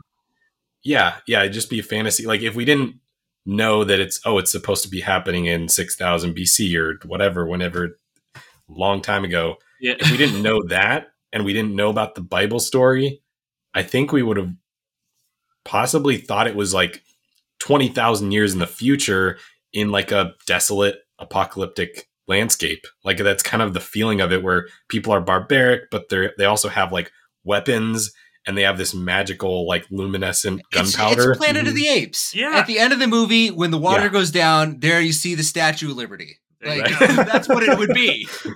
no. yeah. The sci-fi fantasy. No, you're right. Yeah. You're right. So Yeah. no, so Jesse, Yeah. what I would answer well, this maybe is for a could- secular person, it's a fantasy, right? Yeah, it's a fantasy, but yeah, yeah, it is a fantasy, but it's far more personal than that. Right. Because we It's all really are familiar well-written with it. fantasy. Mm. And- It well, it's not just because we're all familiar with it. It's it's like Noah's struggles. They're they're they're big struggles. Like if like if this was not written down in the Bible somewhere, and you still heard that this was happening, like this, these would still be huge struggles for people, right? Like I think you everybody would connect with this character of Noah. So it, it's also a, a grand personal odyssey too, intermixed I with mean, like re- the I mean, really, grand- really good fantasy can have that in it too, can't it? Sure. Yeah, but I, I see genre as more like like genre usually says uh, a movie's functioning a certain way and and the way it seems like we're using fantasy is saying like it has these a few of these elements in there. Uh, I guess it has maybe more in common with a with a drama. it's tough because we're trying to fit it into a box that like That this is very much work, not a bo- you know it's not a category type movie It's, a an Darren Aronofsky, film. movie. Yeah. that's the genre Sorry. Yeah, A film by Aronofsky. Yeah. yeah. Also, if you said anybody, I want to see a fantasy movie. All right, go see Noah. Probably not what they mean. Yeah, I mean, they also probably wouldn't say like, you know, fantasy is so broad, sci-fi is so broad. You know, it can live in the house, right? But the Yeah. room that it occupies is is greater or lesser, right? Mm-hmm. It's in the Noah room. Yeah, It's a really big room the size of an ark. yeah, it's a really strange room. It's we don't it, understand it is somehow bigger than the house. It- yeah, Yeah. Yeah. House of Leaves is in there too. Yeah. Uh, but to tie this Yeah, in, into yeah, my yeah. question, because I think it is related, um, I do want to ask so, in this genre that it's existing in, whatever genre, whether it be fantasy or drama or both, is this movie well written? And by well written, I do not mean is it necessarily, well, actually, I could mean this too. Is it well paced? The, do the events happen at times that they should happen in? I, I also mean just dialogue wise, because I felt like I was groaning all the time, being like, ugh, ugh, ugh, like, like I, I something profound would be said and beautiful, and the next moment I would cringe, and the line would just come, it would just it would sail over like a lead balloon, um, or it would soar, and and I guess when I say Uh, I I could go either way, I also mean that the events in this movie are also weirdly structured. Is it necessary that Tubal Cain survives and gets on the ark? What what wrap up did we give his arc? Why was he there? Why is Ham pardoned so quickly? Like I, I, it, I have a lot of questions, just even around how they structure the movie. Like, why did they take a forty-five minute break in the third act to just talk about how Russell Crowe was a threat to the kids and then he's not? Did we have to have his arc be "I hate all of us and we should all die" into "No, we're all okay now"? Like, I just have a lot of Mhm. questions about why this is the way it is. i mean his arc is I- what he's building Thank you, Dan. i had to i had to Thank take you. it. i'm sorry No, it's good. It's good. It's good. It's off the table. That was some low hanging fruit right there. Uh, so glad you said that. Mm, very good. yeah one thing i felt i felt like some of the character this is more about the writing of it um but the characters kind of felt like each of them were in a different movie like i felt like i felt there was some miscast with uh, i struggle with emma watson for some reason Yes. she's yes. she's she so is terribly cast. This is not a movie she should be in. Right. Like she's ridiculously pretty and very young looking. And this was this should have been like a I don't know. th- So, somebody else should have been in this in this character. She's, I- she's too fragile. Yeah. I, I I struggled with her. I struggle with basically all of the younger characters in this. Honestly, I'm gonna say it. Sir Anthony Hopkins, as much as I like laughed in his scenes, I felt like it he didn't fit. Like he was he, he had come in from a different movie and had sat down and he was being Anthony Hopkins, who again looked like I he, love. like he thought this was like the set of Willow or Excalibur or something. He's like, Right. he's like, what is this? Some sort of like medieval fantasy epic? Perfect. I could be the mysterious magician. yeah, he's like Merlin or something like um so I I definitely yeah, I just felt like a lot of those characters, it just did made the lines feel like cheesy or I don't know the, the scenes with Emma Watson and and uh, Shem felt like they were from like I don't know. I felt like I was watching a Divergent movie or something. Like hell is this the Yeah. fault in our stars? yeah. yeah, and like again, you, having a love story in there is is important, and that's kind of like the Mhm. end arc is that love matters and mercy matters and like life matters. Like it is it is a crucial point that uh the movie or the the, the story arc is is swinging around, but it just felt yeah, it felt kind of tacky and cringy and those those were definitely the things that I least liked about the movie. They're not going to prevent me from watching it again or enjoying it again, but yeah, I definitely did not enjoy those things. I, I feel like Yeah. with the with the with the Tubal Cain, um, with the Tubal, the, so I think that the reason why Tubal Cain dies, uh, in the in the ark, like he gets on the board of the ark and stuff, is because it's symbolic more than anything. It's like so, like if Russell Crowe and Tubal Cain are mirrors of each other, then uh, and it's kind of like this is the war that's going on in Noah's own heart, where he's like, God isn't really talking to me; he's just like telling me what to do, and I think he wants me to kill my kids. Like, like this is up. But if he's God and this is what he wants, he wants me to do this, and I have to do it. It's almost like with the death of Tubal Cain, we also have a death of the destructive force or something like that within within Noah because God doesn't want him to do that, I think. Or at least he decides that that's not what he's going to do. I think it's more it more has to do with the symbolism. I don't think it makes sense from a story perspective. it, it seems weird to add this extra layer of motivation to Noah's character when there's already a lot of motivation for what he's doing. Yeah, in a certain way you kind of want it to like let's just explore like relationships here that are extremely like intense um without adding more drama that doesn't really make sense to it. Yeah. Yeah. Um, so I, I yeah, I, I don't think I don't think it was a bad decision. well, I, I I like the I'm Tubal impressed Cain. by it. I, I like the Tubal Cain being in there because uh, Noah kind of identifies himself as. Uh, I mean, the whole idea of the ark is that they are the chosen people. They are the others when the rest destroyed the earth, right? So um, he, in some ways, uh, Noah knows himself as opposed to the children of Cain, um, th- as through himself as a contradiction to them. Um, so to run into Tubal Cain, who is so wi- like, what does he say? I'm going to dominate the earth and build it in my image. Um, like he's going to become a, a new god, basically. Um, and maybe, maybe knowing that and hearing that um, brings forth a, a kind of contradiction that he that he suddenly sees in, in having to kill his grandchildren, which is if he is killing creation because the babies are a new creation, right? If he kills the new creation, that then won't that make him like Tubal Cain? Um, and I, I think it's Yeah. a question that's so hard to justify that he he just can't do it. But he also thinks that's what God wants, which leaves him in that quandary um, where he just has to drink wine in order to forget about it because he cannot solve it within himself. Um, so no, I yeah, I Well, don't think that can quite be resolved in another relationship on the ark. I think you need to bring in a, a son of a son of Cain for that to happen. And, and building on that too, I think it's supposed to sort of represent that like Tubal Cain is being brought on the ark within Noah himself. Like at the end there, there's not much Mhm. difference between the two of them. And like we've sort of seen this throughout, but we've given Noah a bit of a pass. Like he is Mhm. freaking brutal. Like he Oh, yeah. kills people really well. He is a better Oh, fighter than the people who are supposed to be the best fighters. Yeah, just to to add to what you're saying and completely agree with it. And maybe maybe Yeah, during like it's sort of through through that final battle and the killing of that side of him he's able Yeah. to I think like remember when there's an image of his his face somewhere in the camp. I think that's why he sees his face in there because he is a brutal killer, just like that.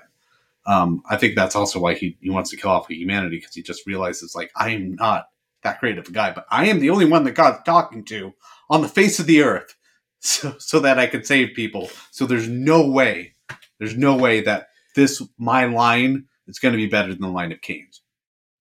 but but he's also self like he's he's essentially committing suicide by right not a lot by killing these babies right he's saying Mm-hmm. mankind has to end including myself Mhm. he's kind of like identifying with tubal cain and Rejecting it.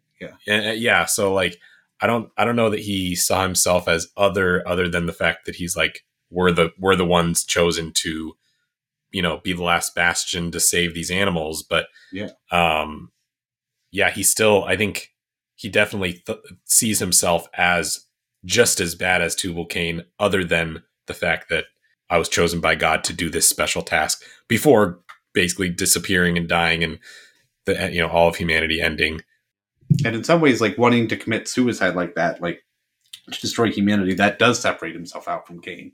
Like Cain would never do that.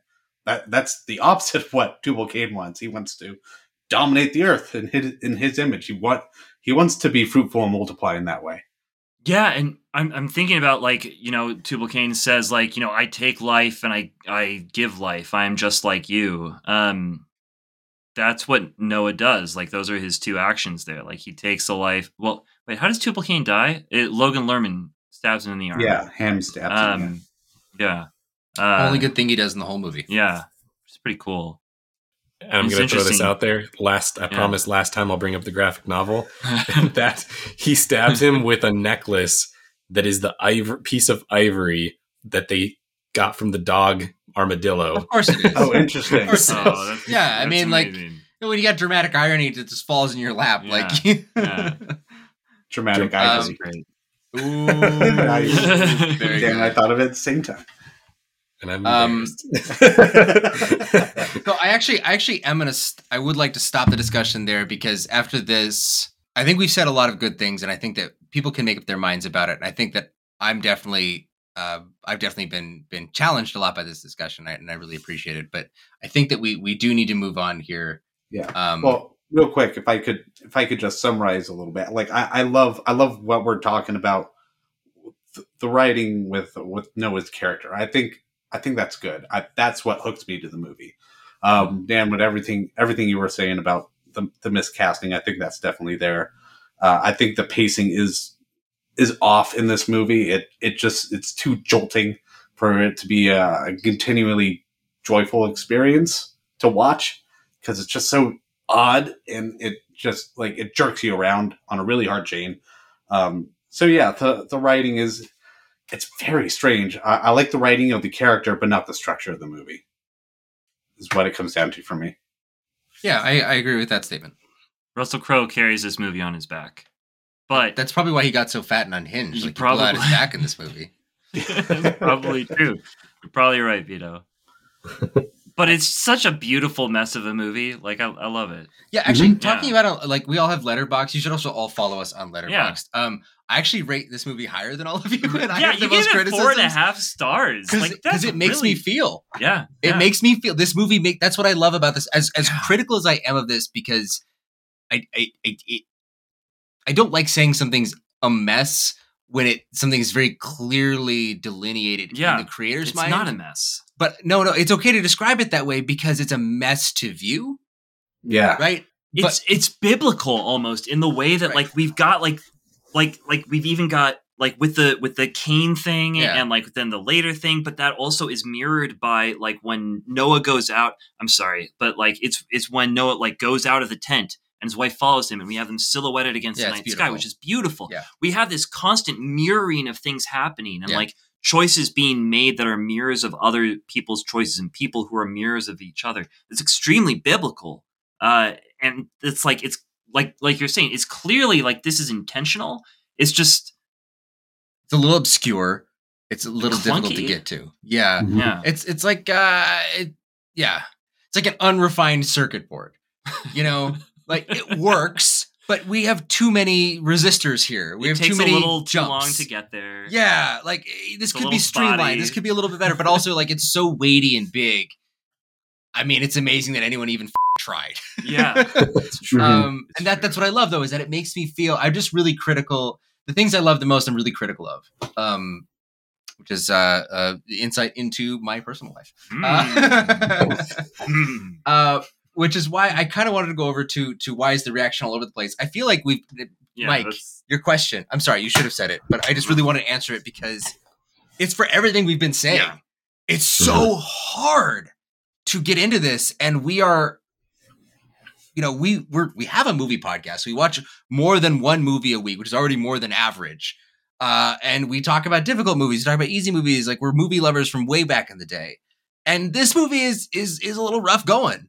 And so it would be difficult for me to imagine, for instance, my parents seeing this movie and liking it in any way. yeah. you know, like besides for the parts where Russell Crowe was a war chieftain and the rock monsters were killing people, right? um, and that's not to say anything mean about my parents. It's just that it's so resistant to conventional movie making that that's Mhm. the most. That's the moment where it's most accessible, right? Um, that's I think that's why it's the critic critics would love it because it's it's artsy, it's fartsy, and it's a it's a brave vision, and that's exactly why people don't like it. Why general Yeah. normal people who don't watch a million movies like don't like it, right? Am I Yeah. overstating? Am I being Yeah. mean to anybody? And, Well- and added to that, like it's taking a very clear agenda on some some yes, like that's hot button issues. Yeah. Which you know it's going to be divisive just because of that true. right. Mhm. as well, as well as being like not a straight up Noah movie. Right. Yeah, I, I feel like it's kind of um, it's drawing the people that it will piss off the most. That's kind of a weird. It's like it's drawing the, the you know people that like faith based movies, and it's probably going to piss them off the most, especially if they don't like the evolution stuff or they don't like you know going uh, you know against biblical. People don't like it when you mess with the Bible and you advertise a Bible movie. Yeah, Yeah, yeah, that's that's just- a real hardcore way to piss off millions of people. Yeah. but but even if it's not a religious based That shit. person, even if you're just like a regular average moviegoer that wants a good Russell Crowe movie, this is not a normal Russell Crowe movie. This Mhm. is a very No. surreal, symbolic, epic, and crazy time. And that's going to piss off a lot of people. So it's kind of like it's drawing the exact people that will write a bad review about it or will will not not like it. And um, I know that during parts of my life, I when I was younger, I would not have liked this either. I probably would have been Mhm. very turned off, not understood any of the appreciation, you know, the things that we've been talking about that we that we really like about it. So Mhm. it's um yeah, I don't I don't even know who I would recommend this to other than like if I have friends that watch a ton of movies. Yeah. Like, oh, that's that'll be somebody I recommend this to, but anybody else, I would this would be such a like dangerous recommendation. Like I could Mhm. lose my reputation um of, of of a recommender of movies if I if I recommended this to everybody. You gotta you gotta let that go though, Dan. You gotta let it go. I don't have a I don't have that reputation anymore. Just recommend what you like, man. That's all there is out there. Yeah. I, I if I recommended this to people, I would probably want to like sit around and talk about and like temper expectations for what what it is first and then and talk about it a lot afterwards because that's the only way to really watch this movie, I think. Um, Discussion. Yeah, you need discussion with this one. Finally, uh, Dan, do you have a do you have a little question for us? yeah. Um what would Eggers have done? I- No like- angels. they would be demons. they would be literal demons. They would be eating people. Russell Well- Crowe would have eaten the babies. Well, like Ah! obviously W- Willem Dafoe would be in it first of all. Yeah. So you're talking about Robert Eggers, right? Robert, Robert Eggers, Eggers. yeah. Okay. not David Eggers. From from uh The Witch and In The Lighthouse and The Northman, which I still have not seen. Mm. Um, Wait, So- you haven't seen it? it's so What? metal. What are you doing? No, what are you doing, I'm- man? You I'm gotta gonna see go it. see it. I'm gonna go see it with a buddy of mine. We already know, like next week, hopefully. I know I'm gonna see it. Don't worry. It's just Okay. taken me a little longer than than I would have liked, but um, I, I thought I thought this was your way of just like sneaking and talking about the Northman. I the thought that I thought Like, that too. Dan, Dan, Yeah. this is so your shit. Yeah. I know. I've been told. Yeah, no, I, I just, I think Eggers is like kind of, he's kind of pushing the idea of like making a historical movie or a movie set in a time timeline Yeah. um, or in a a, a certain uh, time in history. And so it just kind of it just kind of tickled my brain to think like, what would he have done differently than Aronofsky in this if he was making a Noah movie? I feel like it's kind of a funny question to ask. You know what? and- You know it's the same though. You know it's exactly the same is that Russell Crowe would totally have had to do uh, psychedelics in a hermit's cave to figure out what's going on with God. Oh, absolutely, yeah. that would have stayed exactly the Oh, yeah, same. that's right. That's right. This Yeah. movie, another another kind of divisive topic that that this movie uh, uh, is all for is psychedelics to talk to to God. talk to God Yeah. and to get accurate information. The only way to get accurate information is by doing LSD. Uh, and maybe people on a boat isolated for a long time, all about to kill each other. I yep, that would be a thing. that Yeah. almost might have been like actually thing. you know what he would have done he would have done the same thing as aronofsky he'd have done a half and halfer. And the second half would have just been that's like i don't want to spoil too much about the Northman the but there is a clear delineation in the Northman between Yeah. one location and another location. And you get kind of surprised at a certain point like oh oh oh the oh the rest of the movie we're just going to be we're here just going to be here. oh okay. Um so it's actually a more apt comparison than you knew dan uh, I don't think we would have yeah. gotten like the scientific like like creation story. no Yeah, you No. wouldn't been you wouldn't have been interested in that at all. It would it might have been the studio might have pushed him to do a mythical Yeah. like some some like I don't know. There'd be there'd be a figure on a horse that would ride, Yeah. and you'd see the a tree change. with like things. yeah yeah yeah something like that. A tree a tree with things. Yeah, the the language would have been totally different. It, that that was one thing I, I thought of was like he would have tried to make it sound like it took place in 6000 BC. Well, the writing would have been better. Yeah, Yeah, I think I think the Yeah, language dialogue, would have yeah. made you even more immersed in it. It wouldn't have felt like you know a couple teenagers in a love story Mhm. from the Divergent series. yeah. Like, that, that would've- that would have been cut. That there would not have been a love story in this. Yeah, Um, I thought you meant that there would be like speaking in Sanskrit or something, which would be rad. which would be Oh, Yeah. I'd be all for that. They should. they'd probably speak in a Sanskrit uh, English hybrid. Yeah. Yeah, Yeah, really like it'd roll awesome. a lot of R's for no reason. you've heard you've heard of Spanglish. Now we've got Sansglish. Could you? You need to go wash your mouth out with soap. That sounded like a nasty word. Hey guys, this is a dad movie. Hell yes. Hell yes, Yeah, Yeah. Heaven yes, Yeah. Rainbow Yeah, yes. Oh, oh, Jesse. Jesse, Jesse. little Huh? hesitation. yeah, Yeah. No, I'm not. I'm not a wholehearted dad. Like, like I will show this to my kids someday, but like this is not the top of the list of all of all movies to watch for me. Oh, Yeah. okay. So, so for me, when I, when I, I'm sorry, I should, I should have clarified before I asked you why you felt a certain way. Um, I say this is a dad movie because this expresses two things about myself and my life very concretely that uh, I think are really beautiful. Both the my favorite scene and also Dan's favorite scene, the the creation scene. Um, those two things express something very deep about myself in a way that I could never describe to somebody or even could really get into why they did that unless I was paying you and I was laying on your couch. Uh, and I think that's really cool that there's something that exists out there that I can point to and say like that that describes what I think and what I feel in a very specific way Hmm. about my life or about how I view God. And I love that when I do show this to my kids, I can share at least that and they can you know puzzle over that long after I'm dead and be like, what the what the hell was that talking about? like, what was it that, that, that was Yeah. so touching? Um, so that's why I say it's a dad movies. I would love to be remembered for this kind of movie. You know, Yeah, I I guess I I think this is a dad movie because of of the topics here. Like I think in some ways, especially if uh, if you're a person who who who's Christian, then you probably struggle with this sort of stuff. Um, this is not this is kind of like a universal dad struggle. Like, what does God want me to do? Um, and so I, th- I think the topic is, is very it's very dad.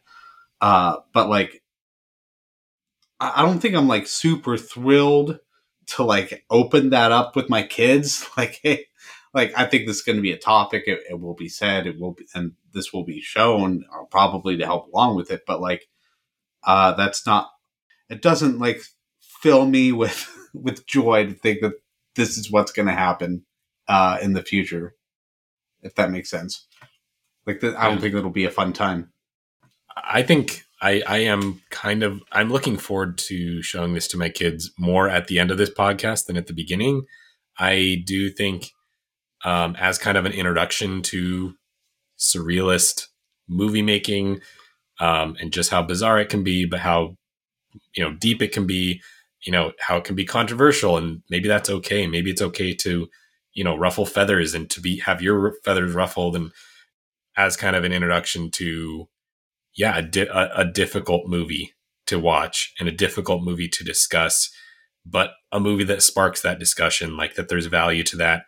Um, I kind of do look forward to maybe sitting down with my older kids, you know, 17, 18, like I said. And I, yeah, I, I, I kind of do look forward to that now, especially if they are with a more, you know, more, you know, intellectually bent or like they, they're kind of deep thinkers. I would love to like throw this at them and prepare them for it, but then also talk it over with them. I'm kind of looking forward to that. Anything final to say, Mike? I'm vibing with all y'all. You're right. So, um, Just vibing on that wave. yeah. vibing on the wave. I, I hope that you guys have enjoyed this. Uh, this is this is one that actually I've always wanted to talk about, and I was happy that we were able to get such a good, you know, big discussion out of it. Um, gives me great hope for the the rest of the chronological crows. Um, like I said, I will not be here for the next two episodes, but next week you will be fighting to the death in a sand pit. I will be glad to do it. That's right. It's Glad. Gladiator, guys. You'll be Yeah. glad or something. Gladiator. Or a hater. cool. so it's in- Gladiator. So enjoy Joaquin Phoenix perving on his sister, and then Russell Mm. Crowe kicking the shit out of him later. I Mm. can't wait to watch along with you guys and hear what that episode's going to sound like. Really pumped for it. But thank you guys for coming here to talk about Crowe in the ancient times, the biblical times. Uh, this was this was great. There's a Um, crow yeah. for every time. how do you guys feel about recording uh, what might be one of the most controversial episodes of our show? I feel great. This was a fantastic, fantastic episode. we did Yeah, high level journalism, guys. Yeah. I hope people come up to me and like, Dan, you really like that movie? I kind of look forward to that. I, I I, Oh, want yeah. someone to come and like spit in my face. I want to get punched and I want to get hugged. We'll I feel with seen for the and end with a first time. Yeah. Same person. Yeah. Yeah, same person. I can't wait for the flood that'll happen. Uh, Yeah. oh god, we have to end this now. right. For all of us at Not Your Father's Movies, I'm Vito. I'm Mike. I'm Dan. I'm Jesse. Good night. Thank you for listening to this episode of Not Your Father's Movies. Please let us know what you think about movies and our discussions on our Twitter at NYF Movies, on our Not Your Father's Movies Facebook group, follow us on Instagram, or email us at notyourfathersmovies at gmail.com. Also, please consider supporting us on Patreon. This podcast has cost us a lot of time, effort, and money. Please consider contributing, and we will start sending you monthly newsletters, our bonus WhatsApp episodes, and even an NYFM mug. We hope to hear from you soon. Lastly, thank you to Max Agros for our awesome theme playing right now, and to Andy LaFave from Don't Dance for the remix that you hear at the beginning of every episode. Thanks again for listening to Not Your Father's Movies.